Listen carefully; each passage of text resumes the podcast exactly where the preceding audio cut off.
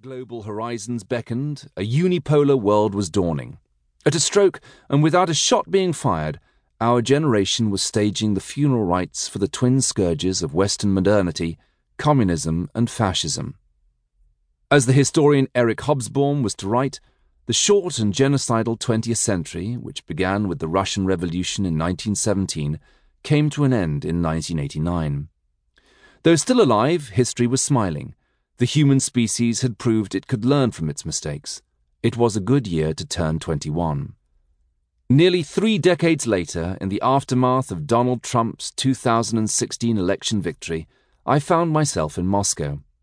I had been invited to attend a conference on the polycentric world order, which is Russian for post-American world. The conference was hosted by the Primakov Institute, named after the man who had been Russia's foreign minister and prime minister during the nineteen nineties. Yevgeny Primakov was displaced as prime minister in nineteen ninety-nine by Vladimir Putin. While my friends and I had danced on the rubble of the Berlin Wall, a brooding Putin had watched his world crumbling from one hundred thirty miles away at his K G B office in Dresden, a city in what was still East Germany.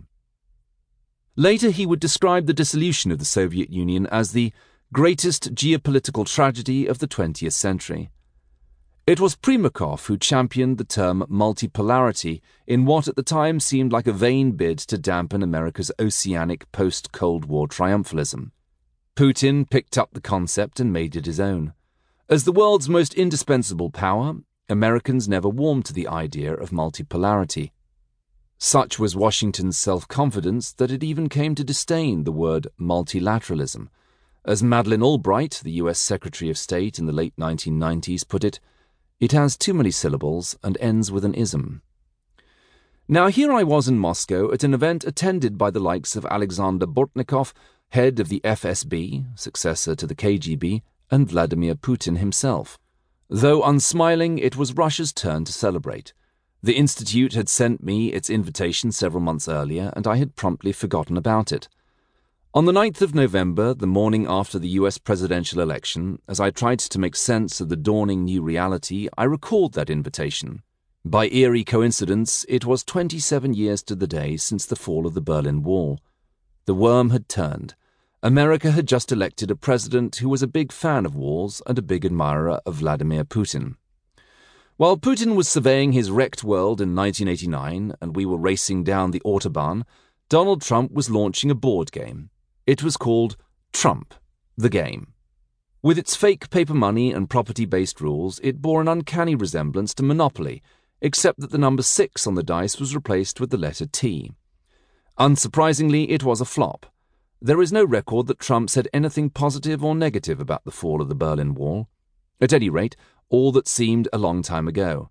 America had just elected a man who admired the way politics was done in Russia. His campaign had even profited from Moscow's assistance. Would the Russians kindly agree to my belated acceptance? They would indeed. What followed was a crash course in how to see the world very differently. Still a student of history, though I hope by now a more sceptical one, I was struck by how often our Russian hosts referred admiringly to the Congress of Vienna. That was the eighteen fourteen fifteen conference that sealed the end of the Napoleonic Wars and launched almost a century of stability, which held until the outbreak of the First World War.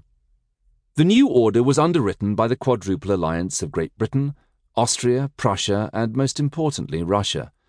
Trump's victory had opened up the prospect that Russia could return to its historic role as a great power in a polycentric world, one in which each happily forswore doing anything to undermine the internal legitimacy of any other. No more talk of the inevitability of democracy or the U S-led global order.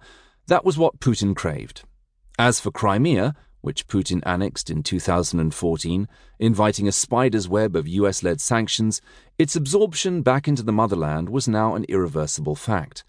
Crimea was only returning to the status it had before nineteen fifty-four, when Moscow, in a fit of administrative generosity, had transferred it to the then Soviet Republic of Ukraine.